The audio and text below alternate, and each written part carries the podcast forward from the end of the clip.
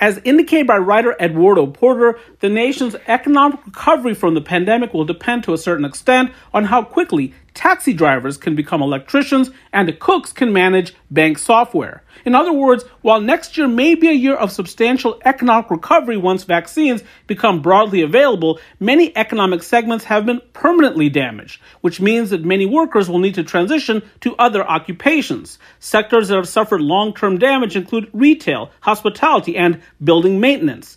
Porter asks the question what will janitors do if fewer people work in offices?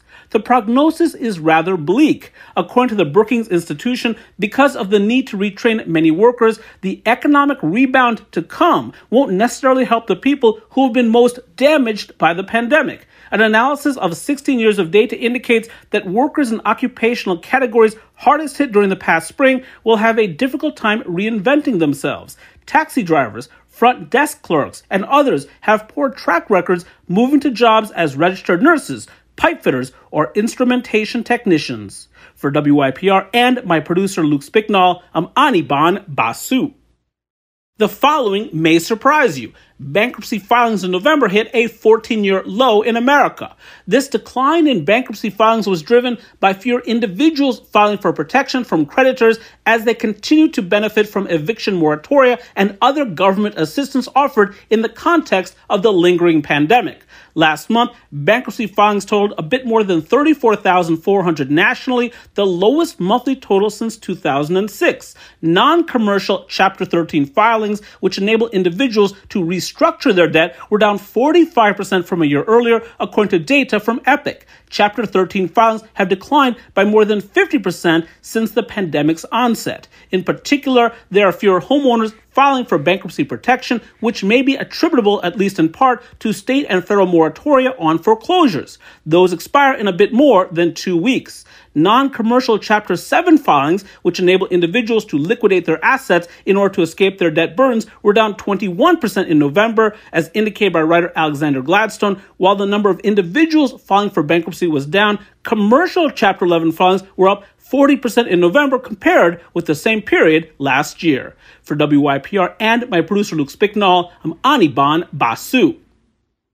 As indicated by The Economist magazine, Three years ago, a prominent scholar declared that Taiwan's economy was on the brink of death. While the wording was extreme, the sentiment was broadly shared. Many of Taiwan's best companies had moved to China. Wages were stagnant. The pace of economic growth was slowing while the population was aging rapidly. The nation's glory days as an Asian tiger, celebrated for its rapid economic development, were over or so it seemed. This year, Taiwan turned the clock back. It is once again one of the planet's fastest growing economies. True, its gross domestic product will only expand about 2% this year, but that's much better than most economies, which will end the year smaller than at the year's onset.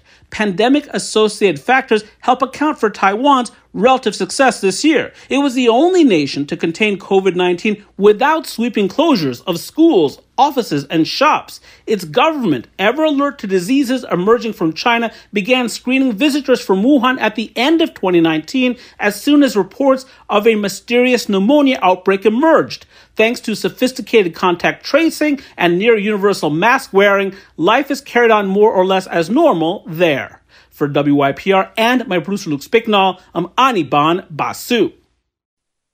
For the first time since the pandemic shuttered the economy about nine months ago, there is light at the end of the tunnel. As pointed out by writer Neil Irwin, the emergence of vaccines that appear to be safe, effective, and ready for wide distribution during the months ahead means that it is now possible to envision a post COVID summer of 2021. It is certainly possible that this will usher forth a surging economic boom as people come out of the shadows, cluster at restaurants, stores, movie theaters, on airplanes, and on cruise ships. But as Irwin indicates, to arrive at that more blissful circumstance, the U.S. economy still needs to navigate through what might be a cold, dark winter during which so much damage could be done to the economy that rapid healing becomes difficult.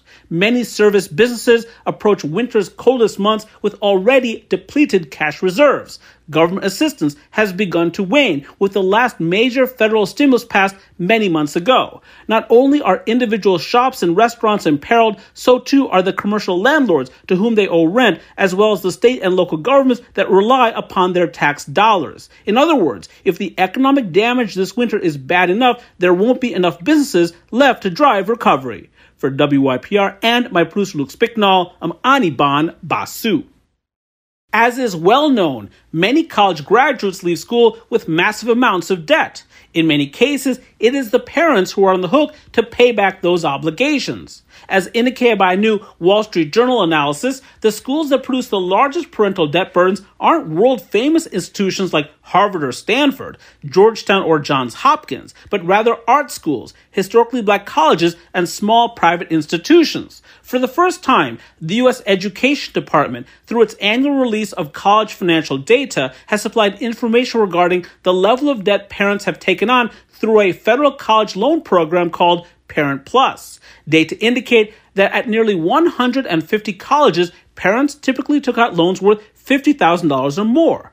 Parents of graduates from Spelman College, a historically black college in Atlanta, borrowed a median amount of $112,000 more than any other school in the nation. For many, paying back these loans costs more than $1,200 a month. In most states, that is roughly the cost of a home mortgage payment. Other schools producing large debt burdens are the Berklee College of Music in Massachusetts, the Savannah College of Art and Design in Georgia, and the Rhode Island School of Design. For WYPR and my producer Luke Spicknall, I'm Anirban Basu.